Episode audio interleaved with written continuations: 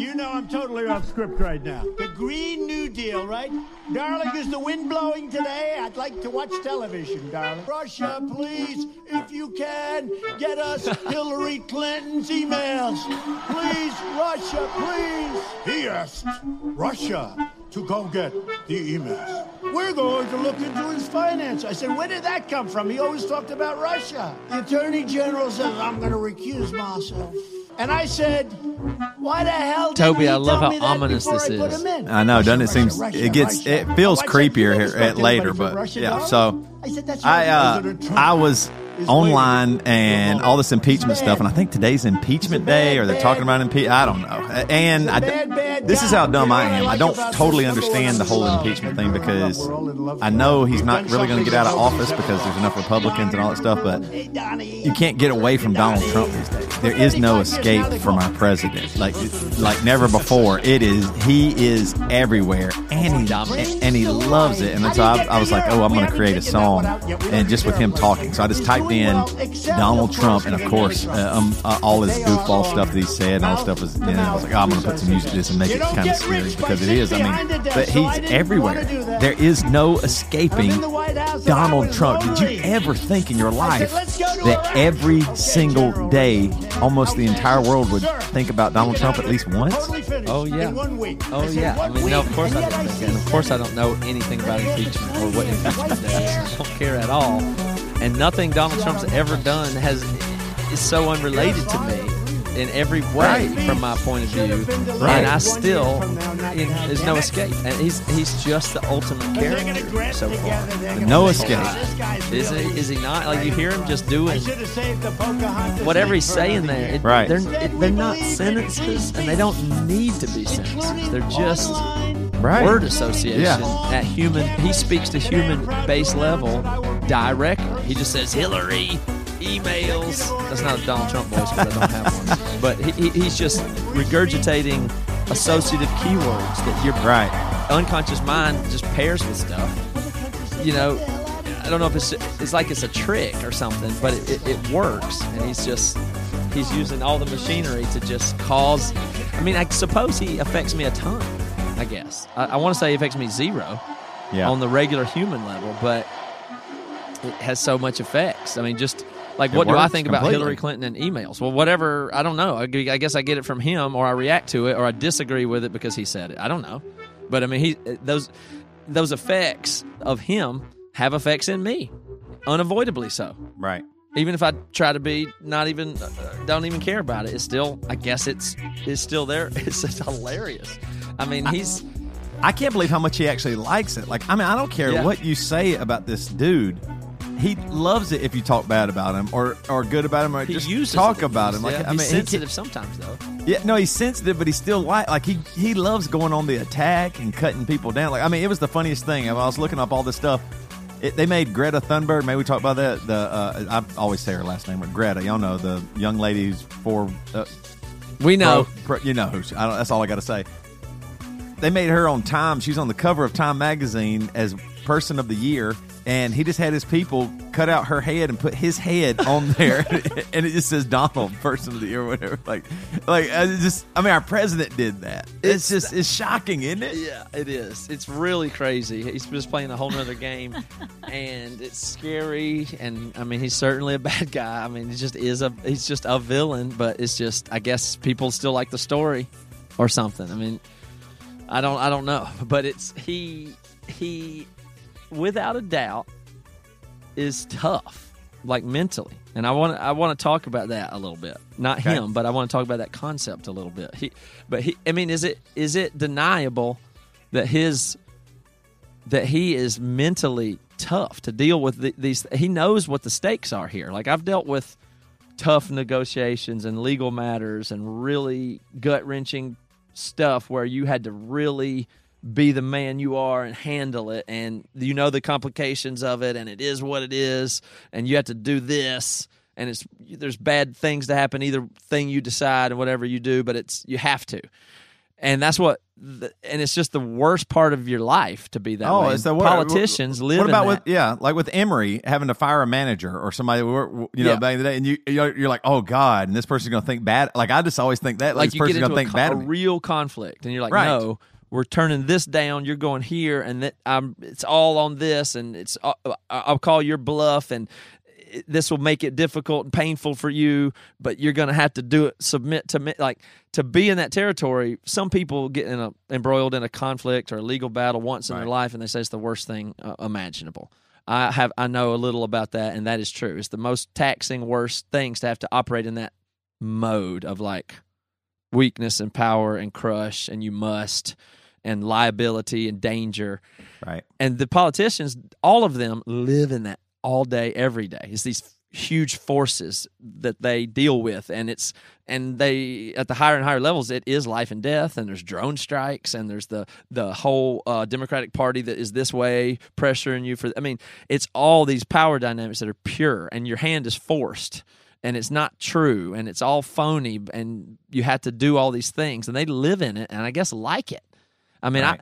i i can't it's super hard to I think they do explain like but it. i met a politician the other day and they're a different type of person they are not like you or me they're not it was a city councilman it was a city councilman lady um, who i met the other day here in this room so that's how I that's how I'm calibrated. I know me. I know who I am. I know who you are. I know this room. I know what people talk like in this room. I know, I, I feel safe here. it's my area. I know other people when they come in and they're here, and I know this world. A Yeah. politician came in here to do a podcast with somebody else in my space. This is a city council lady Right. with somebody who uses my room to podcast uh, that they pay me to, to do. So I got to I set up the mic from them and, and meet the people and stuff like that. And I met this politician, and I'm telling you, different kind of person, different, not like you or me and other people, not just you, you- and me. Can you give me a kind of couple examples of what you were reading? Like, what do you mean when you say a different kind of person? What are you implying here? Well, mainly phony, but phony at a professional level that's just staggering. Like she is stunningly good at that. But it's so far off from being human though, is Yeah, all yeah, I'm saying. She presents this way, she talks to me this intentional way. She tried to get my phone number and connect me with somebody else in music. It was all phoniness at the highest level, like the highest level of pretense and nailing it. And there's almost no way you could encounter her and not think she was the smartest, best person. There's almost no chance that, that that's the almost required takeaway from interacting with a person like that. And then if you were in a if you had if you were at odds with them, you would be receiving a pure, cold, and calculated, hand forced, inhuman at the same time. They're both of those things at the same time because they're playing a game that's beyond them. So you, when you get in a situation where your hand is forced, like you're in a divorce or something, like I would, I'm never the kind of person that would X Y Z. Well, you would in a fucking divorce trial. Trust me. You just you Right. get this, and it makes the other party look bad, but that's to accomplish the other goal, and you just live in that, and that's what they're always in. And now think about how miserable a divorce would be, and you're going through all the legal stuff, and you have to Right. do the inhuman stuff, and then the politicians are like that all the time. That's their whole world is that. Yeah. And then Donald Trump is the ultimate one of those. Yeah. He's like that. And he lives and thrives on what is the most unpleasant of things. It's wild. And he's mentally able to do it somehow. Uh-huh. Like, you know how exhausting right. that would be? the- the- it's, you're- uh, it's just insane. You're using the right word, thrive. I mean, he is thriving. Thrive. It it doesn't matter Or what's thrown at him. He, he, like he is able to roll with everything. You might think he's the dumbest idiot, worst human. It it doesn't. You can say everything and be true with some stuff that you think about Donald Trump, and it just it will roll off of him. I've heard Yeah. so many people in media, friends, my own mouth say, "Well, this is going to get him," or "Uh oh, this Yeah. looks Yeah, bad," and has it. Yeah. Mm. Uh, what what thing is has that you know just us three people here who don't really care about politics that much know a lot of bad stuff about Donald Trump and I also know that none of it has stopped him even a hair. I don't think anything's even slowed him down. In fact, he uses like this impeachment thing might 100% help him. Like that that that's how crazy it is. This he might can make it work in to his benefit. Like I mean, there isn't there isn't anything that he that you can't say for certain wait a minute, this thing is going to put Donald Trump in his place. No, you mm. cannot say that for sure. It's always who know, you know. It, it's just right there. And the same as the election. I mean, Hillary won the the, the general election, right? But he still The just made it happen. yeah. The popular vote, I mean, and then he he just won, and it's just it's just it's crazy that he doesn't seem to get exhausted. He's older. I think he's seventy four or something like that, and he's just. I, he's probably doing something maybe to help him. I don't know what his pr- doctors are prescribing him or whatever. Joe Rogan always says he has, he has some theories on that, but uh, I, I mean, I, it's just shocking that he could do all this. I mean, there's times where I, if you look at his Twitter, he was tweeting at like two a.m., three a.m. in the Oh, morning yeah. or something like that, and just and just going after somebody. Like it's just, I I mean, all this stuff. Um, it, it. You're right. There's some kind of mental. uh You have to get to a place mentally to be a politician that does make you not totally. You can't be human or regular. No. You can't be. I mean, the the system. If you are that, you will lose. Well, You, just- will never. There are people that have tried that and they lost. Yeah, there, tons of people have tried. They don't, they don't get anywhere. Right. They're just not there. They're not the highest levels. I mean, people. Yes. To get into politics, you have to start young, and you have to be good at fundraising and phoniness, and then Right. we'll see how evil and tough you are, and then that'll determine how far you get. Uh, uh, and Okay. the, I mean, they, and they, you're right. They're good at it. This lady is a city councilman, low tier in the whole scheme of all politics and stuff like that. Uh, but think about, I mean, she has to be like that just on this level. So how much do you have to ramp it up? It's crazy when you think about Right. people. Um, yeah. When you think about politicians that you think are good, and man, that, that that's a cool person. Maybe Obama, maybe Bernie Sanders, Bernie or whatever. They are just unbelievable, and they are still nowhere close to real or not a politician. They are Oh. one hundred percent politician first, more than human first, or more than any. It, it they are on track to. Uh, they're on an agenda. Politics. Well, maybe politicians should be a form of human because it, yeah, it's, it's just different, we need you know? them. I'm not saying we don't need politicians Right. in government. We do. That's what I was. That was going to be my next point. God, I don't want to. You know, Don't you need it? Like, did they? Yeah, maybe they're sacrifice. For they're doing this. But yes, they're doing this because of That's right. us, and we. That's right. They right. have to be like this, or else That's right. we nothing would happen. Which they don't have a different choice to make. They're, that's what I'm saying. That's why if you're in the middle of a divorce doing a legal thing, you quickly go, "Oh, I don't have a choice. It just is. This just is. right. This is what I must do now because of the situation that I am in." And then you don't feel very guilty because you, well, that's all you're surviving. And so it puts me to the point where I recognize that impulse in me and in other people, and it's to distance it. Eh, and so I just call him total bullshit on the whole thing of when people the the, the part where it, it resides in your where you're like a politician is anybody who can really separate and say it's just business. Like you do something bad to somebody and then you say, but that's just business. No, fuck Right. you. Right. No, that's not. I don't accept that. Right. That's not right. I don't believe in that. That's just not. I just don't. You don't just separate. You don't dissociate like that.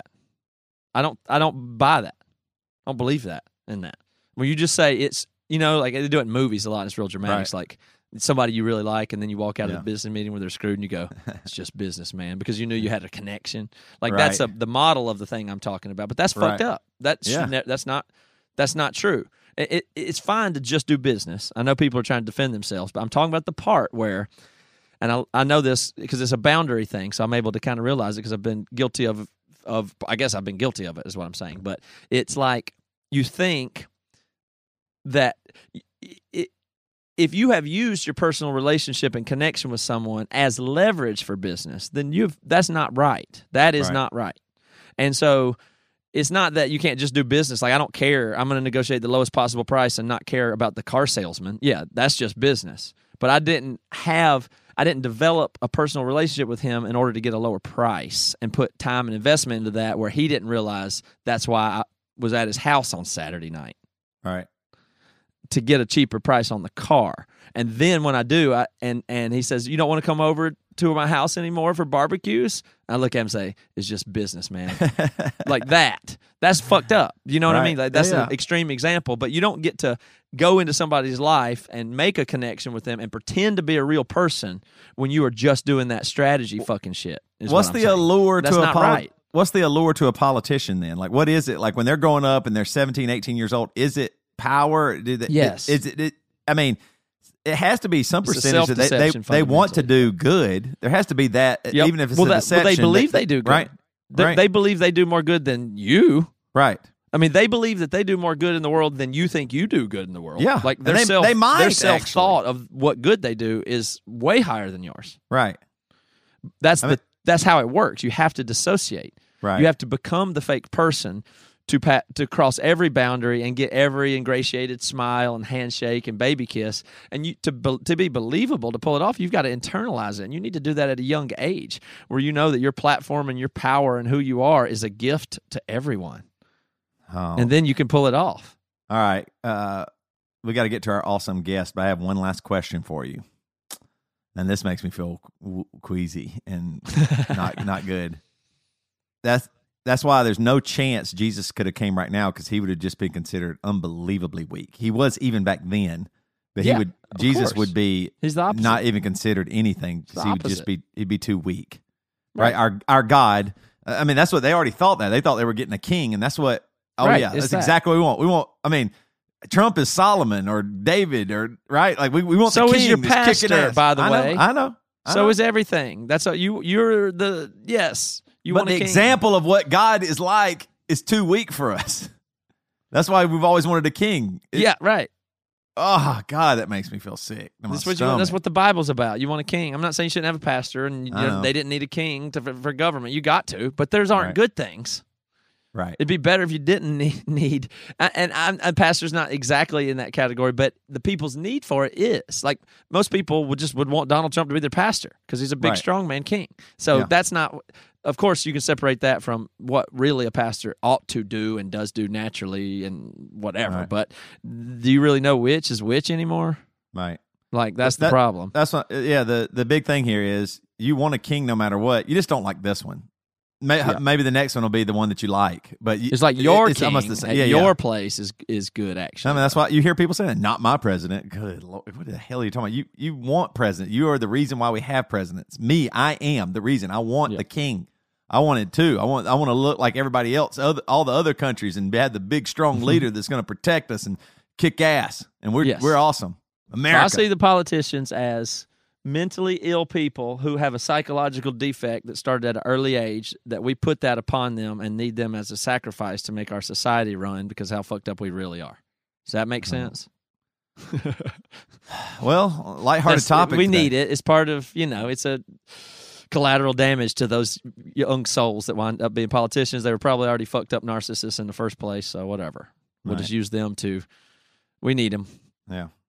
All right. Well, you can listen to my whole uh, Donald Trump song and called it Donnie at the end of this podcast. And uh, let's don't get into this with Dan. Let's just talk about like No. something. Let's talk about Dan you know some uh, something. let- Let's go it's the science route or something like that. I think Dan's wanting to talk about some science or something. So we'll do that. But first, Today's show is brought to you by Tooth and Nail. So, again, Tooth and Nail is just the best company. They've been putting money into this podcast and being willing to associate their name with ours, which many are not comfortable with, for so long. And it's awesome. So, we, we really think that getting music for people for Christmas and for yourself is a great idea. And it, you know, it keeps this whole DIY community going. So you should support Tooth and Nail. You should get music. You should listen to music. You should give it as a gift. What are we listening to right now? Reva, what is this? Jingle Bell Rock by the ongoing concept. This is the ongoing concept doing a Christmas song. Yeah, man. It's from Solid State's album Midnight Clear. I That's like it. all Christmas music. That Tooth Nail's been doing Christmas albums forever. There's a bunch of good ones and stuff like that. But let me tell you what they do have going right now for Christmas for their sales and stuff like that. They've got I'm talking about five dollar digital albums, any of them that you want. Uh, 30% off any CDs. I know there's a lot of CD collectors out there that still have those. Well, 30% off. Why not go ahead and complete your Tooth and Nail Connect collection? 25% off all apparel. Now, that is money for your gifts right there. You save 25%, get somebody a shirt, get them a hoodie, take the other 25%, buy something for yourself. Mm, on me. All right, 20% off select vinyl. Vinyl is all the rage. Of course, you want vinyl. Vinyl makes a good gift. I think it even makes a good gift to somebody that doesn't have a record player just to get it, just to hold it, just to look at it, just to show it off. So, all the way to December 31st, take advantage of it while you can and pick up some records on the cheap. You can go to toothandnail.merchnow.com or solidstate.merchnow.com. You can check it out there. And Tooth and Nail wanted me to tell you this Merry Christmas from everybody at Tooth and Nail.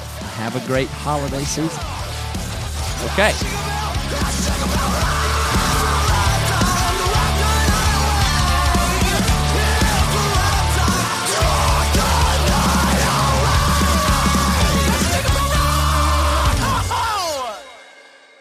So Dan, I was listening to your episode the other day about evolution. Yeah. And I thought it was one of my favorite podcast episodes. Uh because it had such a clear format to it. It's like 10 myths about it's almost Right. that blog format. Yeah, it's a listicle format. Yeah, which I, I don't really, you know, that came out of style in blogs. But in your podcast episode, it was, it was that's a really kind of a good way to do it. And the guy Yeah. that you had on there was explaining the myths about evolution, and it was so concise and so clear that I felt like, man, there's almost no escape. If you're listening to this, you can't hold your stupid ideas anymore. If you hear this, and so I wanted Yeah. to, I, th- I wanted to kind of go through that, but then I thought there's really no point. That episode is so mm, good Just that I'm just, I'm it, just yeah. pointing people Yeah. to that. But it made me want to have a discussion with you about how to engage with and trust with science. You've been doing a bunch of research, and these episodes you've been making are just terrific. And the, your show is growing really fast, and that's only based on the quality because we're, you know, you're not doing marketing. it's growing and this other really slow. Well, that's slow is fast in a, in Yeah, a way, yeah, and consistently, yeah. But um, so I was just curious if you could tell us, uh, you know, what I want to catch up everybody to catch up with what you're doing. The show is you have permission, and you're now in graduate school. And what Yeah. tell us what you're what you're doing because it's translating to great podcasting. Well, I'm 2% through a PhD in counseling psychology. so that's really showing up. Um, it's actually called a PsyD. It doesn't matter. It's just a different degree, uh, very similar. But so, yeah. So for you have permission, there's sort of like different categories of episodes. There's theology episodes. There's sort of like biblical textual episodes. There's a bunch of science episodes. Let's Uh, get and- a little and closer on your mic here. And there's Just psychology. tilt it up. Yeah, there you go. and there's like psychology episodes and and those are increasing um, partly because my interest in psychology is increasing and the way that i've been saying that to people just conversationally is i've spent like 15 years looking for theological answers to questions so let's say you have a question of like well you know why do people not believe in evolution? or why is my pastor saying this thing about demons? Uh, you could say well here are five views of demons. I'm starting to think uh, going to psychology is like a better answer. Like, well, here's what talking about demons is doing for your pastor. Here's Mhm. what it's doing Behavioral and function. in Yeah. the mind Yeah. for the people in your church. Here's what here's what your parents not accepting your gay brother is doing for them. Mhm. And now Less about right and wrong. well, it's yeah, it's le- that that answer is less about right Yeah. and wrong. Now there still is a question of right and wrong. There still is a theological question. There still is a textual question. It's not like those go away and now oh we don't have to do theology anymore. We'll just do psychology. But they're all operating. Mhm. You know, even if it's doing something for you that you like and and you believe it wrongly because it's giving you this thing, or you could believe it rightly and it's doing this thing for you that you like. It could be either one. But I'm just more. I'm finding that more um, useful tack for understanding the world that I was given and the world that I'm finding myself in now. Uh, and Are so, you saying it's more valuable? Like psychology is a better uh, barometer of our morality, or it helps our morality? No, because it it shouldn't really have much to say. It's it's a more of a scientific question. It's like, well, what is actually going on? Like just describing. Right. Like you're Um, looking at an animal population. You yeah, describe how right. ants or bees or antelope. But like here, I'll give you an example. So if I am feeling down or tired, you know, I might want to watch porn. I might want to eat a cheeseburger. I might want to smoke a cigarette. I'm I want to self-medicate in one of five or six ways. Yeah. Binge Netflix, whatever. right. Now, my morality says I don't want to do those things. I would rather go for a run. I would rather go for whatever, listen to a bad Christian podcast and do the dishes. whatever. I would I want to find a healthier thing that aligns with my values. Yeah. But if I approach that question psychologically, I've already got the value. The value is I don't want to self-medicate. I want to be a better husband. I want to be a better friend. I want to use that time like call my dad up, whatever Right. psychology is why am I doing it mentally? And then once I realize why I'm doing it, I might have a better point at which I could intervene Yeah. and give myself a better idea and more effectively stop doing the thing I don't want to do. So it's the morality might be separate. You know, I have this value, but It's how not do a I replacement accomplish for it? morality. No. It's a tool to get deeper Yeah. at the deeper causes of your behavior and then align it with your Yeah, morality. Ideally, yeah. Yeah.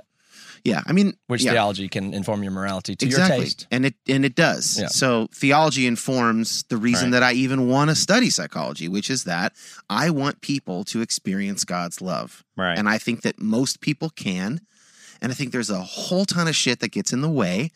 And it's all kinds of stuff. But like, let's say one of the things getting in the way is your relationship with your parents, or how you're treated at work, or uh, your ethnic background, and how you're you're an African American Christian who only lived in areas where all the churches were predominantly white and they never played music you liked. And like all that psychology. I mean, there's certainly a psychological angle of like, okay, let's let's get through that. Let's work through that. right.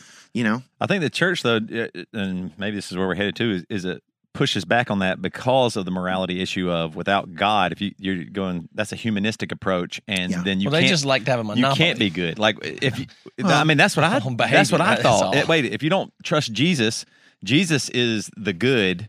I'm not. So without him, there's only bad. So me knowing my Yeah. thoughts, all I would find out is they're bad thoughts Because they're- I'd be because they come from you, not I from might the- be a the murderer, monopolist a, source a, of a the rapist, church. all those things. Without Jesus, I'd go. Yeah. Yeah, I'd be morally bankrupt. Mm-hmm. Right. Yeah, so you could still hold that view. You what you might need to do is um, interpret it a bit more widely. Like, uh, what does it mean to say without Jesus? So, does that mean without consciously saying the name Jesus in my thoughts and in my chats with everyone, or specifically only doing things in red letters in the Bible? Most people would actually go further than that. They would say, well, it's like the Jesus way of life. Yeah. Okay, well, now we're already getting a little bit wider. What counts as the Jesus way of life? And people have different views on this. But zoom out way further and say, look, we have a good, loving God who created the world, including our brains, including our bodies, including matter and neurons and all of that stuff. We're just understanding the world that God created. And so um, it's hard for me to imagine, let's say I understand myself 30% better Yeah. and God created me. Have I not understood God a little better? I don't see how you could say I don't. Yeah. Right? Yeah. But the church Uh, only capacity is their capacity. I mean, they use the tools they have. To, but that, but the problem, in my opinion, is they they don't back up. The, the ask is too big. It is. We have some answers and we do some really good things. But what we're asking is that you trust us entirely, which will, for for instance, Yeah. then instead of science, for instance, Right. So I was you wondering know, how we were going to get back. instead of. It's it's Yeah, yeah, yeah, that- yeah, yeah. So the ask that church makes is Yeah. too large, and this some is a, churches and some well, pastors. yeah, I'm I'm Right. generalizing, but this is a Yeah. feeling I've had my whole life. When I was a kid, you know, when I'm a kid, this is really the central feeling in my life. I'll just explain it hmm, real real okay, quick. yeah. And so this is why these topics matter to me.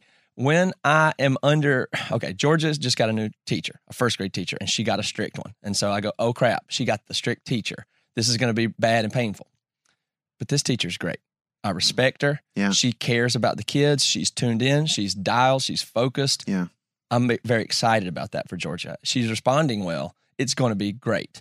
The worst feeling in the world is when you realize you're under the authority or power of some other person, an adult that doesn't respect you or care about you, and there's nothing you can do about it. Yeah. They want more power than what they get that, that than they give you, than they equip you. That is supposed to be for your benefit. Right. And when you can feel that that equation is not Yeah. right, it is terrifying, and Yeah. all the way down. And you can imagine that all the way to a totalitarian government ver- surveillance Right. state. But when the, the church to me, it's just they they they did that thing where it's like, well, it's Jesus and Jesus is everything and it's everything and we're the source of Jesus. So all of your all of your all your counseling will be here, your psychology will be here, your science will be here. Yep. Don't worry, we got it, we got it, we got it.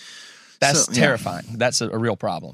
Uh, it totally is a real problem. But I would I would ex- abstract it out a bit. I would just say when you have authority, you can use that authority well or poorly. Mhm. So a lot of people know the story of Brian Wilson, singer of the Beach Boys. Uh, he had mental illness. Some of that was aggravated by his use of LSD in the 60s and 70s. But then he got this therapist who And that really, was John Stamos. John Stamos, yeah. No, it, it- so he's played by Paul Giamatti in um, Love and Mercy in the film when uh, Cusack is playing the older Brian Wilson. But basically, this guy um, just ran Brian Wilson's life.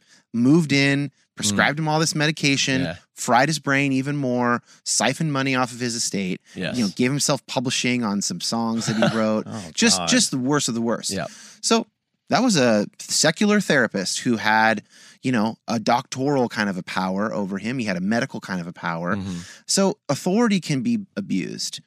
What's going on with what you're talking about in the church? I mean, I think that we could talk about at least two different angles. We could talk about the sort of psychological angle, which is which is both the pastor, the leadership, and also the congregants, Mhm. and like how all that stuff works. We could also talk about the historical angle, which That's is like true. when, and that's kind of what this trust science episode was Mhm. about. Is like when did that enmity Yes. start? Right. between church and science Yeah. because it certainly wasn't there in 300 AD.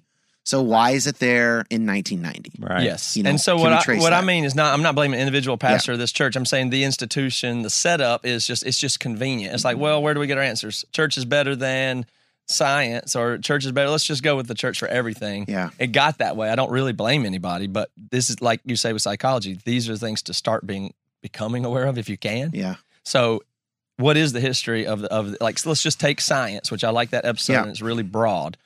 But how did science and the church get such enmity in the first place? So here's like a, th- a really condensed three minute story of that. So Isaac Newton in the 17th century, right, Mhm. comes up with uh, Newtonian physics, which are still true today for objects that are big enough and small enough. Mhm. Okay. Um, then 1700s rolls around, and in 1711 or so, David Hume, the philosopher, is born. And when he's writing, he there are different views of miracles before Hume. So Aristotle, or not Aristotle, um, Augustine and Aquinas had these kind of interesting, nuanced views. You know, Augustine thought like mostly most of what God does is a miracle, like all the time. And he didn't really have this sharp distinction. Aquinas had a sharper distinction. Hume comes and Hume says, look, the we know through Newtonian physics that the world is completely deterministic Mhm. physically. And therefore, a miracle, any type of action of God's, is breaking the laws of physics and intervening. That is supernatural, and everything else is natural. And the natural is just going to do its thing on its own. This is the divine clockmaker argument. On mm-hmm. autopilot. God sets it up. If you know the beginning coordinates and have all the information and you know all the laws of physics, you could predict every single event into And- the future. And redetermine the past. Right. Uh, yeah, and how we got Mhm. there. Right. And right. yes, exactly.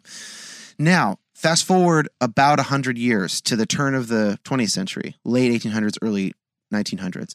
We get the big fundamentalism breaking off from basically rationalist scientists types. And and what has happened at that point that's important for our conversation here is they're still agreeing with Hume. And the atheists are saying, right, so there's no miracles. And the fundamentalists are saying, right, so there are miracles. Mhm. But they both agree with Hume Right. that the whole thing would just go. If God just let it go, it would go. And only God, God's action is just intervening in that natural order, Breaking a law of physics. pausing the Yeah. second law of thermodynamics to introduce new energy into a closed system. Right. Whatever, that would be the scientific way of saying it. Now, certain kinds of evangelicalism and other conservative Christianities have not progressed from that point. They still, like, if you read Richard Dawkins, if you have Richard Dawkins debating Ken Ham or some kind of fundamentalist, they agree on the rules of the game Mhm. that if God left everything alone, it would still just go. It would just go, go, go, go. But God doesn't, God, you know, or God does intervene and has miracles. So, yeah. So basically, that is like the default that most of us are given. Now, the problem with that picture is it's not true. So, Newtonian physics don't actually work that way. So, there's two things that Hume didn't know. One of them is that he didn't know about Einstein's theory of general relativity, which shows that Newton's physics does not work if things are big enough. Mhm. So yeah, gravity works this way, but if they get scale. really big, you know, now time and space are actually kind of tied together and whatever. And then he didn't know quantum theory, quantum physics, which is if things are small enough, they also don't work that way. Mm-hmm. They only work that way probabilistically. And, you know, here's my water bottle. It's got, you know, billions of molecules or something. It's not going to move around. But if I go deep enough with a small enough microscope and I look at this aluminum, actually there's like fluctuation and this atom might go that way and this electron might go that way. And so we didn't know that yet because we didn't have Right. basically small enough microscopes. Mm-hmm. Couldn't do the slit experiment to see that light is both a wave and a part, you know, all this stuff. So Can I clean up the microscope part of that real please, quick? yeah. Th- If you did look at it in a microscope to that degree, you would see it in a position. That's Oh, funny. that's right. if you it, when you Yeah. observe it, you do find it in position. Right. But if you But and I don't think you can really do. The microscope is a, ele- it would be a photon yeah, detector yeah, at that photon point. detector. but Yeah, yeah, yeah. Okay. But if you did something else, it would be behaving like a wave. And, Right. Right. Okay. Yeah, it's and we're talking, now we're probably talking about look, right. mitochondria. I won't get into it. Go ahead. so that's the one thing that Hume didn't know. The second thing Hume didn't know is he didn't know that there was top down causation. So because he thought that the entire world was like a clock, once you wind that clock up, everything is determined. But for instance, um, I'm waving my hand right now. My hand is not waving itself. We now know that there are sort of emergent properties of physical things. So um, it's not the case that all the th- parts of my body act on their own. I am able to influence them through my mind. Now, that might still be physical, but it's a different direction of causation. And so, if you only think there's bottom up causation, meaning you start at the beginning and all the causation just flows out through time naturally, no matter what, well, then you can understand that God couldn't be acting. But if there's top down, then God can speak to my mind. Yeah. My mind can do things. Mhm. So it's just we have a if you're if you So get this it- stuff, you have a more robust picture of things God might do. If you wanted to resist what you're saying about top down causation, then it you could say that well still there's mechanical processes in your brain that give rise to what you think is your consciousness and free will that are still Yeah, deterministic and many people have that point of view but it there's quantum effects in your brain and it's not it's not clear what consciousness is or how it emerges Right. or if it has effects or if it's tag along those things are not scientifically clear. There's different opinions. There's different So- opinions, yeah. if that's open, then obviously, if does your mind control your arm, or does the quantum states in your brain make you think that you're controlling your arm? It's possible. But either way is possible. But if that's possible and invisible and unmeasurable and we're lost, then uh, certainly we're not precluded from the superorganism of you and me and Toby being top down caused in ways that Yeah. we also can't understand in collective conscious or God or simulated. I mean, clearly these things are open. So yeah, and here's the biggest. Here's where it really all comes down to. So yes, there are different. There are more than one interpretation of quantum physics, and some of them are still deterministic, but but some of them aren't. And so you've heard the Heisenberg uncertainty principle. Heisenberg's interpretation of quantum physics is that it is not determined. Uh, and what matters here, though, is that we're just trying to trace like where did this antipathy come from? It comes from 1910 or whatever. You know, it comes from basically before we understood quantum physics, uh, and so you then you get you know bring in evolution. So then you start getting all this evidence that Darwin's theory is correct. Well, if I'm in a more fundamentalist, uh, colored environment, I'm going to take that hundred year old antipathy between faith and science, and I'm going to go, well, these scientists have an agenda. Mhm. They must. They're clearly they're just trying to be anti God or something like that. But the people working today are saying things like, look, we have like a the the chances of a universe where life can form. You, you probably know these numbers better than I do, but like the anthropic principle, like mm-hmm. the fine tuned universe. I mean, mm-hmm. it's just it's bonkers unlikely. I think I heard someone describe it. It's like a cube with five million uh, sides per line, and then one of those. So five million times five million times five million. One of those life could form. We mm-hmm. happen to be in that universe. Now that's where the multiverse comes in, and so people have they have to have some other way of thinking about it. But like that's complicated. That's all up for grabs. That's now. up for grabs. it's not that we settled everything No. and science knows everything and here's what it's going to be. That's so crazy. I mean, It's, not really up for grabs. It's Yeah. really interesting. I mean, whether the I guess the point I'm trying to motivate that like you can think very seriously about science with modern day scientists and theorists and have a really interesting conversation about what God may or may not be doing. Mm-hmm. you It don't need to not- dig- disagree with a scientist from 1890. That you No, don't need right. to disagree with them. Our argument No- is not with David right. Hume. Right. It is Uh, not. it's Right. not. We're exactly. our arguments are with people living today, and we know different things, and we don't need to just unthinkingly take this cultural baggage. Hmm. Basically, that's what I'm saying. What's at the heart of the argument, though? Like, why are people so opposed to what you're saying? Because I mean, you're making sense. Well, wh- what's the, yeah. So, so it's a lot to learn, and it's overwhelming. right? Right.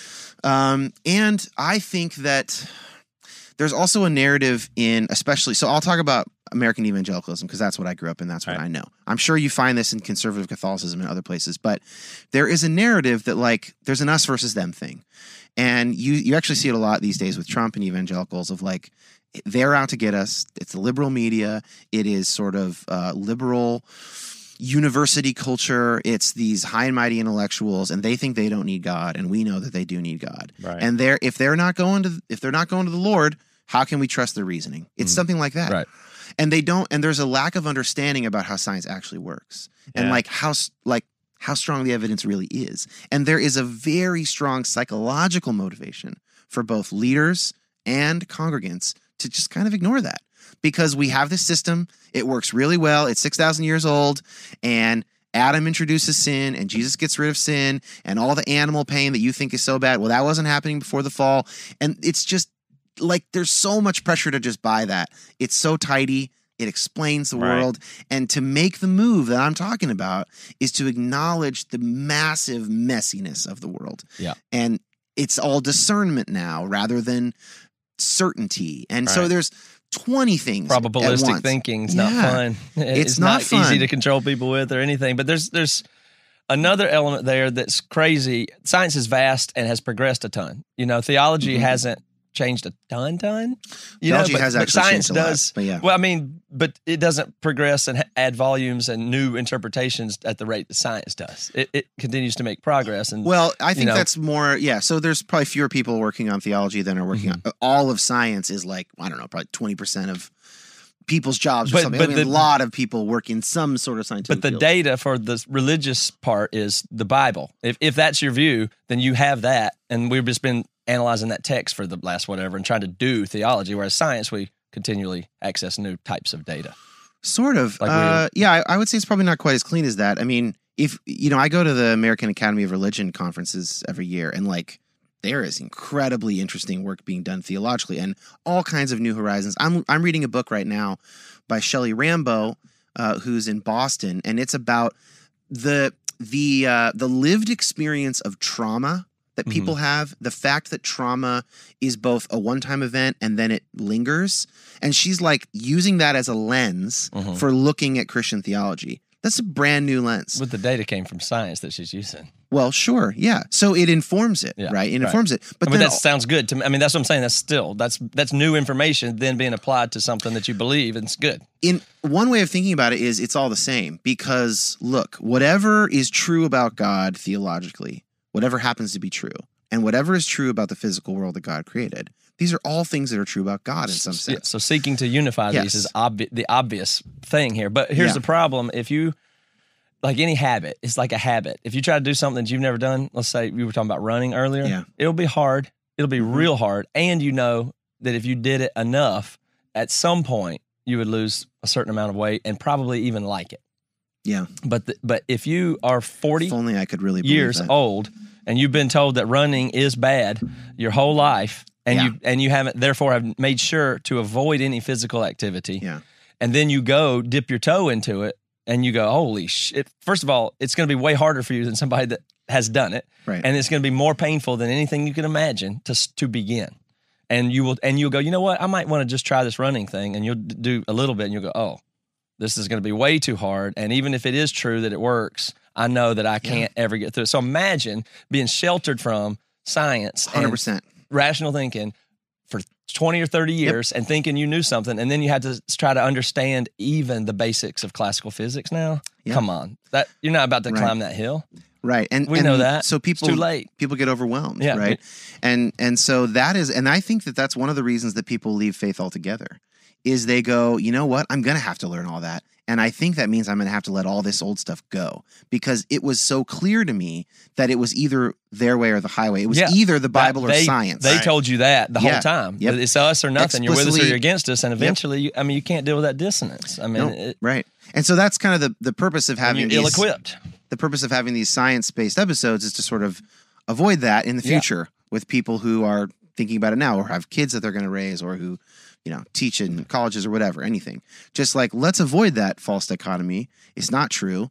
Um, and of course, you know, or is it as, the agenda to destroy the church? well, You know what I mean? Like that's Yeah. like it's pretty hard when somebody like you is doing what you do and try and admitting where you're coming from and what you're trying to do. It's very hard for somebody to listen to these episodes and go, and that's the agenda right there, trying to stop us. I mean, that's so like no good faith person could. Yeah, everything you're saying right now is what I was that. told uh, is the liberal progressive person that's trying that will hurt you, Toby, and destroy Christianity. Yeah. It'll destroy your faith. And that's the big authoritative ask is don't make sure not to listen to Yeah. Dan. And I'm not going to help you, but I'm telling you what to do, but I'm not going to help you. right. I have the authority. Well, actually, not me. Not me. I'm sorry. The authority's in Jesus. Remember, it's not even me. It's It's better authority, yeah. than me. But I'm telling you what to do, who not to listen to, and I'm not going to help you with the world.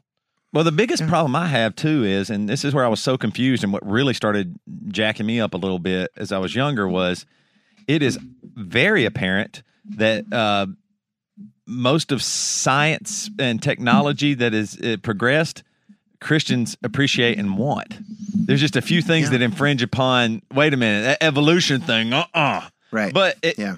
I even believe if you presented it in a certain way, like, wait, if we if we could go ahead and say evolution's all right, and that somehow helped humanity, they might would even buy into it. But it literally, the the problem is, you're right. It's been pitted against each other. Like I have defended that evolution was evil and sin. I can remember being in eighth grade and we talked about evolution. And I and my family Mm-hmm. was like, "Oh, what in the world? No, uh, they're Yeah. doing this now. Wait, Who who you know, would you have been arguing with in Greer in 1989? our science, our science Your science teacher would teacher believed was in talking about Yeah. Evolution, but I even think she said, "I have to teach this." Yeah, right. I have Okay, to. that's what I'm You saying. know Did I you- mean? did It you- who- do you even even have an hurt- there was- argument with another kid No, no, no, no. at your Th- th- school? no, or it wasn't an argument. It was uh, everybody was shocked about the textbook having that within. Wow. You see what I'm saying? Yeah, I right. remember it too. Right. I, I my experience in 1990, 1991 But- was I'm arguing evolution and just getting devastated by Yes. like everybody's so morally angry at me that I'm saying, yeah, but you know, like I was into I was arguing evolution when I was Right. 12. And so trying there to explain never was people. a It was science so crushing. conversation. I never had Yeah, a science conversation about uh, Right. evolution until uh, in my 20s. Yeah. Like, right. and so ha- I was there was no information You for didn't me have to one think until you of it ran other into way. me. I know you're probably right. And then I was like, this, well, th- I thought this guy was cool. He's lost. I know. Well, Yeah. there goes- I said, I've lived Guess my whole life on the way to hell. way. I don't know if I can get him out of it, but that's what it is. That's the way it feels. but it, but it's shocking to me that like somebody even like my own parents, my dad, my mom, whatever, would be so readily accept uh, well so readily accept other scientific things that have come, you know, like uh, medicine, electricity, all of Yeah. these things. uh, uh, You know, you were talking about Newtonian physics, all that. Uh, I mean, the, what was the Brit Hume thing that you were talking about? David Uh, Hume, yeah. Oh yeah, it was on Fox News. oh yeah, yeah. David Hume. both of them. Both, both of them are very influ- influential, Influential, in, in, that's in true, the yeah. Christian world. Uh, but I'm just saying, it- what at the base do you think that science or scientists or philosophy let Christians down in a way by not building a bridge there? Is that what it is? Like, was there never a bridge for my dad to go? Wait a minute, uh, I, I'm taking this Yeah. this medicine for my headache. That's crazy. This pill can stop my brain from hurting. God is good. God is awesome. That's what he wants to say, right. right? Yeah. And he can move on from that. Yeah, And there's that's no there's no enough. there's no uh uh morality or, or his heart or his faith isn't questioned at all. That's an eight year old Right. matu- But- maturity But level. He can't No. do that with a few of the those things like evolution. Probably maybe is the biggest one, or how Yeah. our, our bodies work with our sex and our gender and well, all I that think stuff. one thing for sh- one thing is for sure. The reason your dad can take penicillin, uh, or like got got polio vaccine, or had you gave you a polio Yeah. vaccine when you were a kid.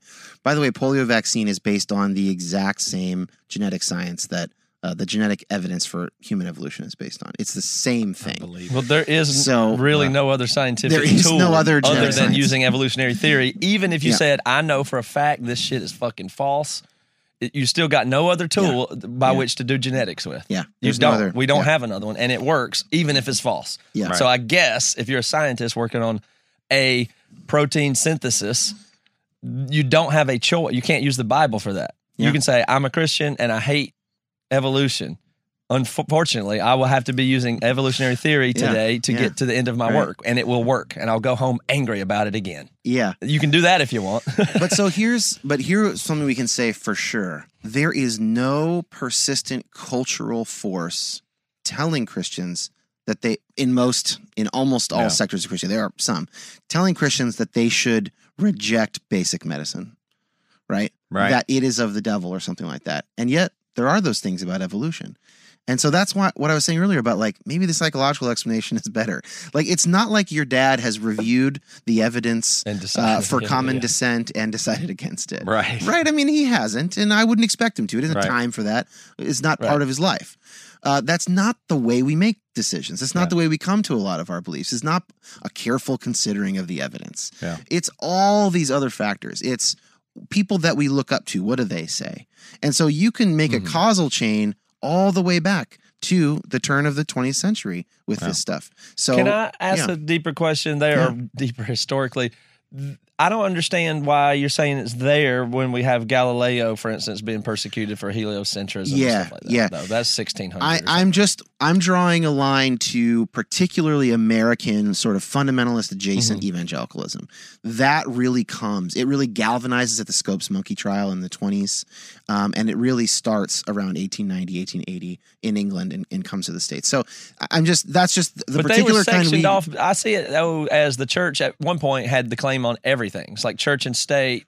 And Mm-hmm. there's a little bit of military, and then there's every other thing about humans, and of course, science would have been enveloped in the church at that point, and then eventually the church has been losing ground ever since and doesn't Yeah, and like that- it. Is that not a narrative way to look at it? That would be, but the time the church started losing ground would be the Protestant Reformation. Yeah, but from the- 1600 yeah, from then- century. Yeah, but yeah, continually since the Enlightenment, the the church has simply been losing ground in fights to keep it. Is that not a way to look at the Uh, narrative? It's probably one. I think it's kind of a narrow way. I mean, because there, like, you can talk about the church wanting power when you talk about the Catholic Church or maybe the Orthodox churches. well, I just mean any power seeks to retain power. I yeah, don't but mean there anybody's isn't an fault. or, there isn't an organization like Toby grew up in Church of God of Prophecy. There's no central organization. yeah, but, really, but- Yeah. right, but it You has know? a it has a it's one church of 200 people on the corner still doesn't like to lose power over those 200 people.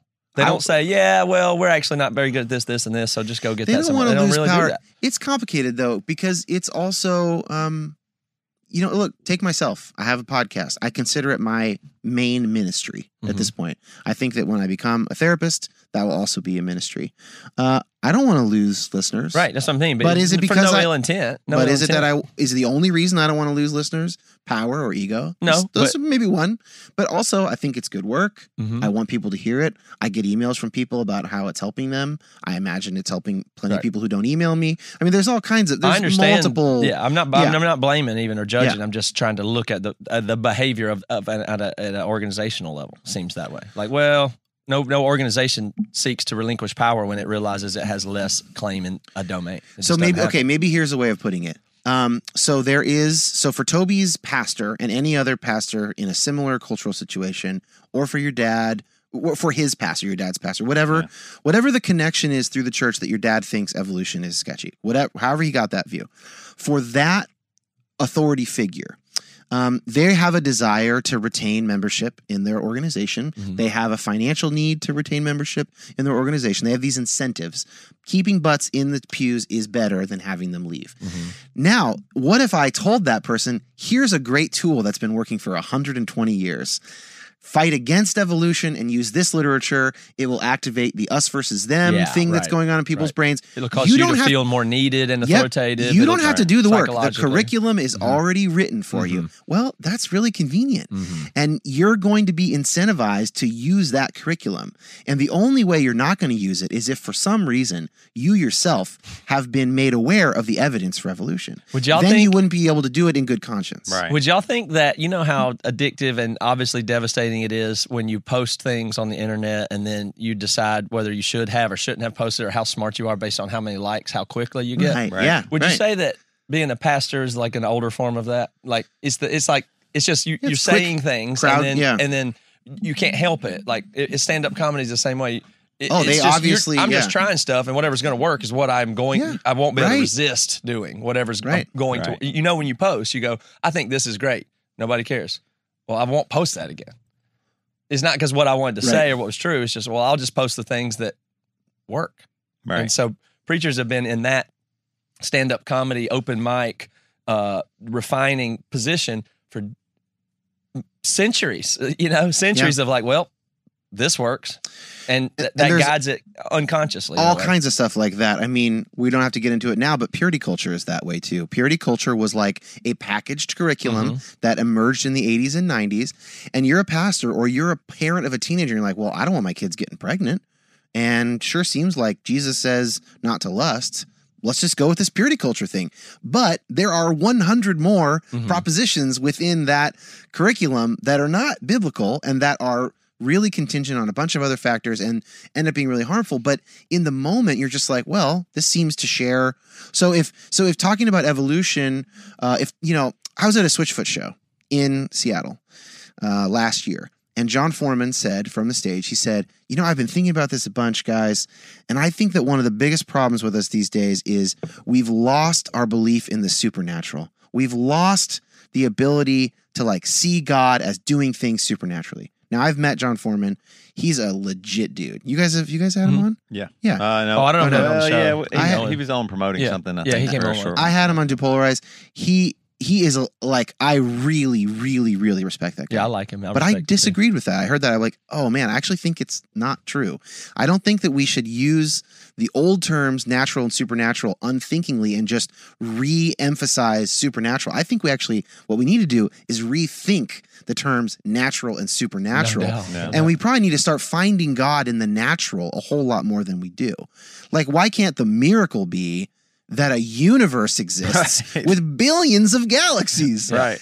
Can that be a miracle? You know what I mean? Yeah. Like, uh, and and so, uh, but like he's well-meaning, and people heard him, and they're like, "Oh, that's so true." Right. And what they thought was, you know, God is working in my life, and I do lose sight of that.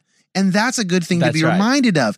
But it comes packaged with all Right. this stuff. So Foreman is unthinkingly holding on to the Humean distinction Right. between natural and supernatural. He's not meaning to.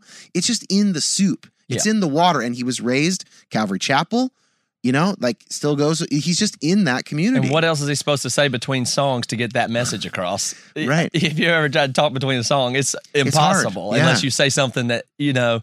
You, you get- uh, Eddie Vedder gives a big speech about how it only takes one good teacher. I'm like, I'm in my, I'm in the stadium going, and everybody's cheering their head off. I'm like, "Wha- we all think it's acceptable that you can get one in your life, and that's good Right. enough. That's somehow good. Like Yeah, it's, yeah. it's crazy, but that's everybody's gonna motivational. It's- Yeah, it, it, it does communicate the value of that one teacher, Yep. and that there's. I mean, it communicates a lot of things, but it's so uh, a goofy, almost harmful thing to to say. But that's how.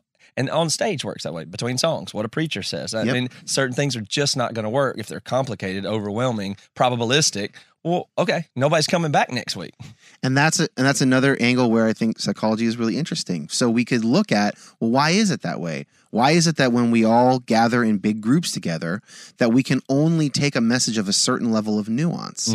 And some of that might be sort of lowest common denominator stuff, uh, but it might also be like when we're and I'm just spitballing here, but when we are working ourselves up to collective identity, collective action, collective something, Yeah. we need something that basically 90% of the people in the room can understand and can get behind. And if you start going more complicated, like the kind of conversation we're having right now, this is not going to work the same. Right, yeah. And the purpose of being in church, one of the one of the reasons that worship music is so effective is that rhythmic dancing uh, and actually rhythmic chanting of human groups with each other predates human mm-hmm. language evolutionarily. Mm-hmm. This shit works. Right. And it That's why I cheer, accomplishes right. really good things. It mm-hmm. lowers our blood pressure, increases our charitable giving, increases our sense of community, Oh, yeah. psychological health. I mean, tons of metrics it's good for.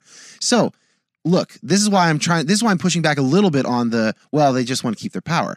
Eh, Not just that. I mean, it's like group solidarity is right. really helpful for a lot of things. I, I mean, I don't mean it as Yeah. even judgmental. And again, I'm not blaming individual or intent. Even I just there's just oh, there's just different frames with which you can analyze it. Power is just only one of those Yeah, frames. That's just a I frame. I mean, yeah. group cohesion is uh, s- just as good as power, and that- there's not necessarily a bad actor there because group cohesion has a ton of good benefits. Yeah, so I think I'm Yeah. pretty pro religion. Even the more I think about it, The- Yeah. I mean, the more I'm past de- what I would consider past deconstruction.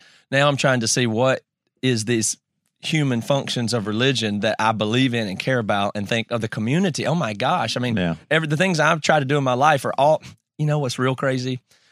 I thought this yesterday that the I don't have ill will toward the church. It was like a gr- amazing prep school I went to that I graduated from. I should still want to give them money or something. Like Yeah. I it was it served me Yeah. well. It taught me how Yeah. like it gave me morals when I didn't have them. I didn't know what was right and wrong. I'm an analytical guy and I don't feel that very I don't I wouldn't have known what was good and bad and how to get stay out of trouble without. It helped. It's Yeah. thank you religion. Thank you church. Thank you Christianity.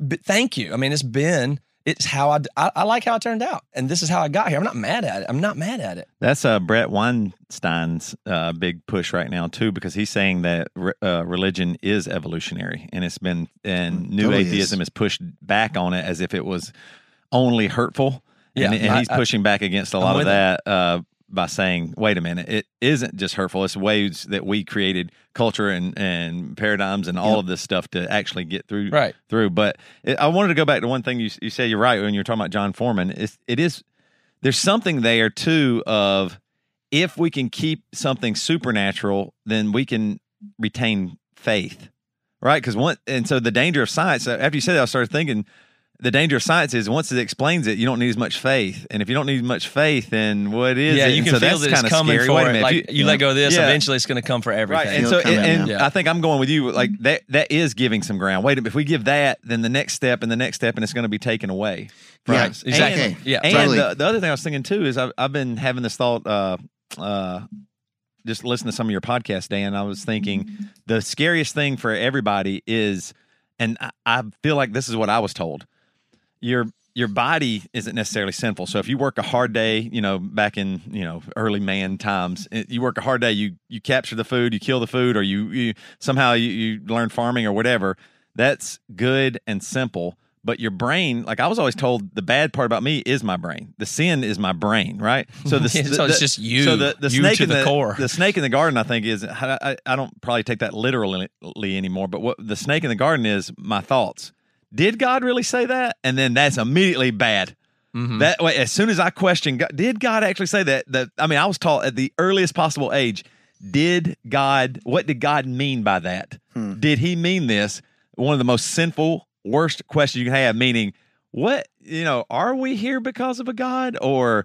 Wait, Yeah. evolution like that. So the the sin thing is my thoughts, not my body, even or my work. Like if I keep it simple, uh, I got I don't know what happened, but God got me through that. Good. Yeah. If I go, where was God? Uh, sinner. So I want to respond to both of those. I mean, first of all, on the original sin thing, uh, original sin has never taught that we are all bad. That that is like a perversion of the a classic useful Christian. one for some. It's useful. Good marketing yeah, it's tool. effective in certain circles, but like it, it just we're just not perfect. Right. You know, we just have sin. G.K. Chesterton said, "Original sin is the only empirically verifiable Christian doctrine." like we just obviously do fuck things up. Like, Right. Of course we do. Um, but like for both of these things, you know, uh, we're giving ground. Like if we give too much ground, where's faith come from? What you're describing is that Christians who want to take science seriously, to go full circle, it depending on how you were raised, not everybody, it will involve a paradigm shift. Now, if we identify that there is a paradigm shift, there's two options. Number one is you were given the right paradigm when you were younger and you shouldn't shift it, or you were given an insufficient paradigm and you need to shift it. Yeah. And I would say that in my mind, the evidence is you need to shift it because if the church is telling you you don't need science, you don't need all these other ways of learning about the world that God created, you just need us that's setting you up for failure. So the fact that you said, I'm giving ground, I'm giving ground, you started with an unrealistic picture that was never going to be sustainable, Right. at least not for most people. that you had to operate out of insecurity your Unless whole I life to further avoid. into Yeah. it. The only Well, way to yeah. sustain it is Well, you can go hard, further in. Very So- fundamentalist. Yeah, double this is the way I've been describing it the last couple weeks. I'm finding helpful. Imagine you have a plate on your coffee table. We had people over and there was an empty plate on the coffee table, and it kind of came to me like I was taught in some ways that the entire world is in this is on this plate, and the plate is Christianity. So Christianity overlays over everything in the world and explains it. So anything that happens, you come, you, you find it in Christianity. Yeah. What I found is that the world is actually more like the size of the entire living room. And what I have to determine now is is Christianity only the size of the plate or can Christianity stretch to be the size of the living room? Or maybe better yet, can Christianity be a contact lens that I put in my eyes and then I see the world through it? But it can't be the plate anymore. Yeah. The world's already bigger than the plate. The plate only covers a little bit of the world. So Right, I need a right. new plate. Can it still be Christianity?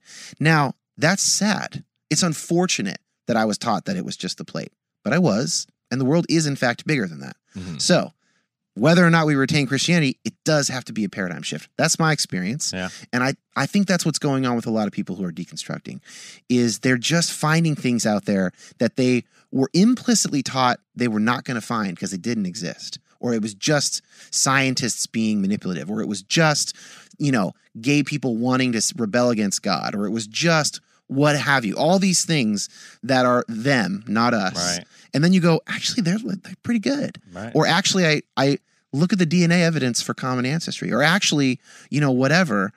Uh, guys, I think there's a bit more out here, and so then will will Christianity be be able to be big enough to contain that? And I my thinking is yeah, it's going to be, Yeah. but I'm still working on how that's going to work. hmm So, how was your episode received and stuff like that? Did people, your group, like it? And Yeah, what- I mean, I came think- up after you'd done the work. So the the title, you know, you can take science seriously, or you have permission to take science seriously, is not like the most uh, attention grabbing headline. so it's not like one of the jo- biggest episodes, uh, but um, it really fits in with kind of the show. Uh, and I I have gotten a lot of people who have let me know that th- these science angles have been really big angles in their own stories. Um, and I think that in particular, and it's maybe just only a certain kind of person, you know, not everybody is like geared toward thinking scientifically, Mhm. but if you are and you look at the evidence, it's really hard to believe something theologically that directly contradicts empirical evidence. It's just hard to do it because you either have to think you're crazy or or like you have to think like one thing that Adrian talks about in in the episode is like you know when the when the non-christian scientists look through the microscope like the devil is obscuring the protons or whatever you know like Yeah. you you have to say something like that eventually or or when they're interpreting it they're making errors it's it's not a very tenable way to think Mhm. about it Yeah. you just sort of have to go well this is you know the way science works is it's always provisional it's always probabilistically confident but it's probably like this. And and so that i think is like one of the most effective tools of having people leave the church is when like honestly i think people who are deconstructing over moral issues like problem of evil or the canaanite genocide or something there's a lot more flexibility. If you are really taught that science is wrong and then you become a biologist you're just fucking out Yeah, i mean you're just out you got unless you can do some crazy Right. gymnastics. you have to do a yeah. lot of gymnastics or you meet people at your maybe you meet a fellow scientist who's like a episcopal or something Mm-hmm. and you can find your way back in but like that is the sharpest way to, to get people out of the church Right. that's the quickest and most effective tell them science is bullshit And it drives a have them further wedge because the people Yeah. that finally break and go over there, and then when they go back and try to start talking to the Christians again, they sound mean. they they are mad, and you know what I Mm-hmm. Mean. And that speaks to a lot of people out there right now are are going, okay, I get it. You're right about the church. It has this or whatever, Yeah. but you can't tell me that science doesn't have an agenda and it's full of shit and ego and all the same problems that the church is. Well, so one thing, then this is in the episode too. There's just this really interesting thing about science. The way that the scientific community actually works and grows is almost more Christ like than a lot of church organizations. There are multiple layers of humility built in. So Peer review, et cetera. peer review, um, the fact that everyone is incentivized to disprove your theory so that they will become the name that everybody knows. Right, so like Newton and Einstein Boom. both were, are really good because you know I, Yeah. I, Newton's not mad at Einstein first of all for taking anything No. away from him if he could be here, and then Einstein. You know, credits Newton for says he stood on the shoulders of giants and all that. I yeah, mean, but know, if you could take down in order to disprove them but selfishly, so or improve, Yeah, improve. know. But science, you know, the way it's set up is it understands human nature. It understands original sin. People are egotistical. They want to be uh, the new Einstein, and they're going to work really hard. And if they can beat Einstein, they will be the new Einstein. And like That's and actually everybody based wins on, when and- that happens. Yeah, and then they it's more but- like the capitalism. Yes, when they do that, then we actually learn something new. And then if if they're wrong and someone can d- prove that they're wrong, that person becomes that a hero. person becomes a hero. Yeah, and the peer review process is blind and so people are and their reputations are on the line so it's kind of like capitalism or checks and balances is probably better in the united states Mm-hmm. governmental system it's like we're going to assume people are sinful and we're going to put these checks and balances in to keep them from having too much power right. Science has something called rigor, and it has something very installed called checks and balances, and a very competitive nature in that way. The church just really doesn't possess those. So they're, they're well not. some they- do they- for instance presbyterian Mhm. uh, presbyterians are much better than evangelicals But the ones we're talking, Yeah. the fundamental, you know, Yes, the, the right. other side of this is The further you go to protect your one- own is yeah. closer to the mentality. Not, and, and of course, Yeah. churches say, "Well, we have accountability." I mean, but these And things, you, you Yeah. you know that those things are not in in the same way, and there's problems with the other, and that's why we have the checks and balances and the rigor and the peer reviews because, of course, everybody would scam it. Yeah. Of course, Oh, yeah. we- of course, that's the human nature part. So one of the really interesting things we do in that episode is we go through the autism vaccine study, the Mhm. big hoax study, and we go through how did this happen? And it did happen. And it did happen, and and they found out that he had falsified the data, and so it, it took a while, but people tried to replicate it. They weren't getting it. Eventually, it gets to enough scandal that he admits it. Mhm. I falsified the data because if you did uncover a vaccine autism connection, you would be a massive hero. Right. You would have grants for the rest of your life. You're honored at the Guggenheim, you know, events, whatever. I mean, you are fucking top dog. And so there, but like, look how science worked to show. It took time. It's never perfect. It's not Yep. right away. And plenty of negative effects It's from not just letting that one get right, through. of course, and it's not just God beaming into your brain. That guy's lying. Prove it. You know, but y- it did get done. Uh, and I, you know, so yeah, In the church, it's just whichever pastor had a stronger feeling from God, and we got to listen to him. sometimes, and and that's I'm, I'm, yeah. over, I'm exaggerating, of course, but No, right. You, if you wanted to compare the two directly, the further you you, go toward one charismatic man, right? uh, and everyone gets in line behind him, that's the further you are from the way that science gets Even done. if he's a great, wonderful man, Even if he's a great, wonderful Right. man. But you know what great, wonderful men do? They share power. They don't keep it for themselves. They don't silence criticism. So, and you know, I grew up evangelical, but I had a few really great, wonderful men in in that church setting who I still look up to today. Uh, you get, Yeah, you I get agree. both. It's like You the one. both. I mean, I've Yeah. had teachers change my life 100, percent save my life. I can Yeah, say that too. Yeah. The ratio, unfortunately, is horrific. It is horrific, right. horrific, horrific, and that's not acceptable. This is the way I look at it. Yeah, I think I'm probably I'm as you know, I'm less critical of pastors and Mhm. all of that stuff. I think there's a lot more motivations going on. And I know so many pastors personally, and I can tell I, I and a lot of them listen to the show. Like and they they're listen to worth your their weight in gold, not just because they listen to the show, but you know what I mean. The, But the- yeah. A good pastor, oh my gosh, Oh, they have this responsibility of all these people. We get. I think Yeah. what's Oh my gosh, what what is- an is important I'm, thing. I'm more critical of the job, not the person. That's the Yeah. way I feel. I don't. I, I Yeah. do separate them. I It's don't. hard I to- don't think they're the same. It's hard anymore. to imagine a world where we don't need a pastor though, where you don't I'm not- need yeah, Oh no, not I a think place you you can go when No, your I kid you gets do. cancer or we need Oh, a you know? million better pastors and Oh, a million better right. teachers. Is Yeah. all I'm saying. I, I think the job and what we require of pastors is, puts them in about one of the worst positions Right. they possibly could be. And attracts mentally, physically, spiritually. Yeah. Um, just uh, everybody that I that I've personally talked with, it, it puts people in a bad spot. So the job, right. just like our thoughts about science, I right. think the job, our our thoughts about the way a pastor job works, I think we should maybe start shifting that as well. These are just I- but- individuals that wind up in these positions by these very powerful institutions with momentum that are built on the false premises from David Hume and back though. That's the pro so Yeah. it, they can it attracts the wrong element and then they conform Yeah. to a, a, a fucked up setup from that's hundred couple hundred years defective on on a, a mm. premise that's now way off. And it and so it, it's you nobody's know, fault. it gets even more nuanced. Like there's a guy who is a patron of our show and did a patron episode, patron only episode, and he's a Lutheran pastor and he doesn't have any of those weird beliefs about science. But the mainline churches have been losing membership for a bunch of other reasons, even mm-hmm. though they have better theology and better science integration. And so like why couldn't they be the ones that Hillsong came out of or whatever? You know, they weren't. Right. And so there's just a thousand factors all the time. It's always it's discernment all the way down is something that I am learning to say. Is there anything practical to be done here? Or are we just still investigating the territory?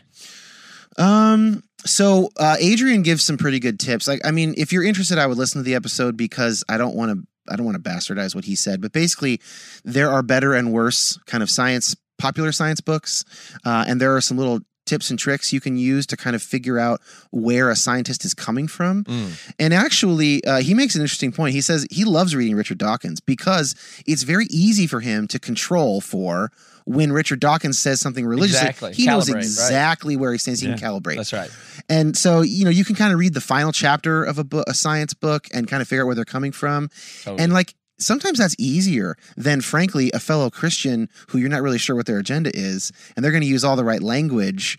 This guy's just Right. like God sucks. Okay, cool. So anytime he talks about God, I can You calibrate. that in, yeah, yeah. right, Right. exactly. Um, uh, yeah, otherwise, there's, there's yeah. more. Yeah, I mean, I would just.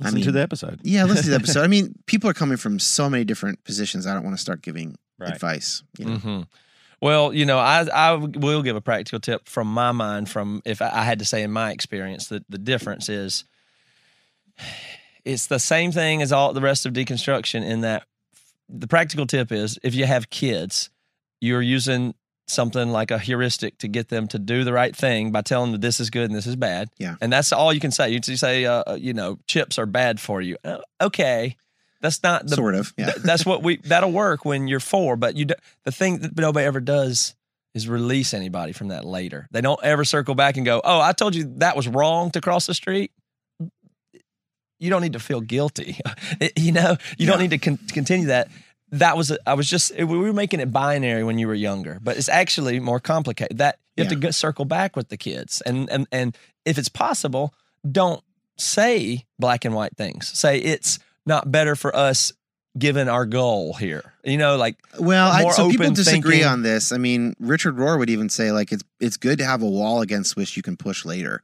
Uh, so there there are different approaches here, and I'm not a parent, but I would say something like I would be I plan to give pretty black and white answers to my kids for a while, and then once they start, once they get to the point where they can ask more nuanced questions, mm-hmm. respond with nuance. But and you have to model To that that you change your thinking and update it too, though. Like, Well, that, they if have you- to, that all has to be part of. You can't just say, "I need to protect my kids from the time they're three to nine or through teenage years, so they don't have sex." So I'm going to say X. Okay, job done. You have to circle back or release or model that you move through. You have to. You can't yeah. just. so be the change. That's what everybody right? says. I mean, they say, "Oh, I grew up that way," as if it were an excuse for bad behavior or Yeah. bad belief. Well, I was taught that when I was younger. You say it all the time. Well, Well, so what? Nobody ever released you from it. You're free. You don't have to think. It, it, it might have been useful at the time. It might have saved your Right. life when you were 12. You're free from that if you want to be now, though. You don't. You don't just say, "Well, Well- I grew up that way." Well, that's kind of the whole point of you have permission, right? Which Right. and in the intro I say God can give permission, not me, but of course. But like the idea being, we're all given a bunch of false binaries, implicitly or explicitly, about our faith. It's impossible not to because people are So sinful. just do what you can to go back and close Yes. the loop and close the loops on people from it. yourself, and then yourself, children yeah. is sort of a different question. But um, you know, you have to become the kind of person that you can become That's right. Modeling, yeah. you know sure. and like you know if you become convinced uh, that what god requires of you is not sort of fearful subjection to his authoritarian rule and that what god actually wants from you is something more like uh, loving relationship that goes both ways that involves listening and speaking and um, and like growing you know in, in Mhm. nuance and complexity then if you're convinced of that then start doing it you know and and that's easier said than done sometimes and sometimes that's therapy and th- this is why it's hard to give advice because people's stories are really different but you know lean into that complexity and lean into your confidence in a god who's okay with that Mhm. and then you will and then i think you'll understand in your own instance how to model that for other people including kids That's great. So Dan, thanks for doing this. Everybody needs to. I I mean, just while you're still while we're wrapping this episode, go over and subscribe to You Have Permission is where to find it. Dan uh, has a, a community there that's growing, a Patreon group, and a bunch Yeah, of stuff, and it's and that's. I measure the growth by that, like th- th- Yeah. that's increasing and Yeah. va- validating, and it- it's been exciting to see.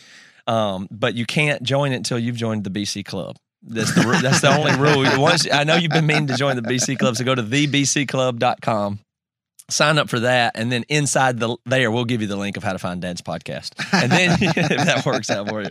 But uh, do we have any names or anybody that we could put in for the bc club this week? Let's just skip that for this week. And uh, we do an episode every other day every day other than today monday tuesday thursday and friday. We do a daily dose episode where we're just spitballing going through stuff having fun. Uh, we speak a little bit more vulnerably there. It's just our group Uh, and we got a pretty good, robust social group going Yeah. that is the BC Club. I would love to have everybody over there. But uh, Dan, thank you for what you're doing and the community you're building that speaks to people in such a different, less obnoxious way than we do. It's, I appreciate it's a very, that. very valuable counterpart. If you want to know what it's like at Carter and I's weekly lunch, join the BC Club and get the daily dose. there you go. I, can I say one last Yeah, thing though? I really do. I really enjoy Dan's podcast. Uh, I was listening to it t- even today on my run, and uh, I, it made me it it revealed a lot of oppression in my life because I was listening to Dan's podcast, and I was like, man, this sounds like the one of the reasons I got into listening to podcasts and everything was NPR. I just I love the quality, the the the actual actual way the shows were developed and presented and the information everything you did. Even when you were talking about your patreon and there's like a little bit i I was just like man this is so cool. Dan is doing such a phenomenal job. And i was like this this reminds me of npr it's just so high quality. And i was like oh no no one on npr i have no chance it sounds like me like dan You- sounds people like you are underrepresented there. I agree. I mean, it's unbelievable. I was like, I, Yeah. I, I mean, I, I'm Oh, not even, A- I'm not equating our, our intelligence or anything. You're smarter. You're, you're more technically savvy. All that stuff. There is zero chance that they hear this voice That's what I mean. and go, I know. You know, so say you submit a resume. Say I'm a podcaster. I've been downloaded, you know, Yeah. 30 million Yeah. times. I've made X advertising, six figures that, and I've been a Uh-huh. professional 15 years. And there's a Right. resume, and they're, they're hiring somebody. Just and then you show, okay, I'm Toby. I'm ready to Hey, go. You need to put me on air. Sorry, you fail at the interview stage. or the sample You- tape. oh, like, well, can you provide us a sample with your work? Yeah, here, I'll up you, I'll load you a file. Fucking titty. So apparently, you should listen to "You Have Permission" so that you feel like you're listening to NPR. Is that what the pitch is? I'm There? just saying it's quality. It is good quality for sure. it. But yeah, Different it, strokes it for not different sound like folks me, is the message is maybe there. why I like it so much. Yeah. I'm happy that when we can be obnoxious over here and just, I just, I love that I get to do what I'm, you know, I get to be me here is what I value about it. But Yeah. that ain't for everybody. Well, I I will So say I'm- this too. I hope you don't hear it this way. It, it doesn't. Your podcast isn't pretentious or takes itself like that's what I thought. I think's really Yeah. nice about it. It's very accessible and nice. But I'm just saying your voice quality, the the way you're doing it. And I appreciate it, great. Sophie. It's great. So- Yeah, but I do feel like I'm like such a boring BC podcast, and like I listen to your guys' podcast like in the afternoons when I need to do some dishes, and I like it's funnier, it's more entertaining, it's like it moves a different way. If I'm gonna listen to my show, I'm gonna listen to it in the morning when like my brain's really working. It's pretty, it can get kind of dense, you know. It's Mm-hmm. Mhm. more information laden. It's just different. They're just different things. I have Mm-hmm. different shows I listen to in the morning, shows I listen to in the afternoon, or shows I listen to right at bed, like a show about movies or something. There's Right. just different kinds. say know? the mission of your show one more time. Well, so my personal mission is to free people up to experience God's love. And the way that that relates to the show is uh, one way to free people up is to remove roadblocks. And mostly what the show does is pick specific roadblocks and try and get them out of the way.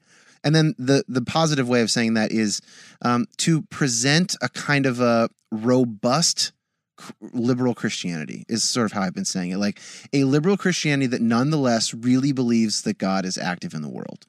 And and so there's the negative, get rid of the roadblock, and then there's a positive, show people who are really truly pursuing God and have these different intuitions or different life experiences or different sets of um, uh, knowledge or ex, you know experience or expertise. Very articulate, very well put. Toby, same question. What's the mission of your podcast? Uh, I love this. Dicks, farts, God. Uh, Oh, porn, porn, sex with my wife. porn, porn ain't Sex no good. robot, uh, something. How much sex will there be in heaven? That's an NPR, important just like. NRA. I don't know. Let's get out of here.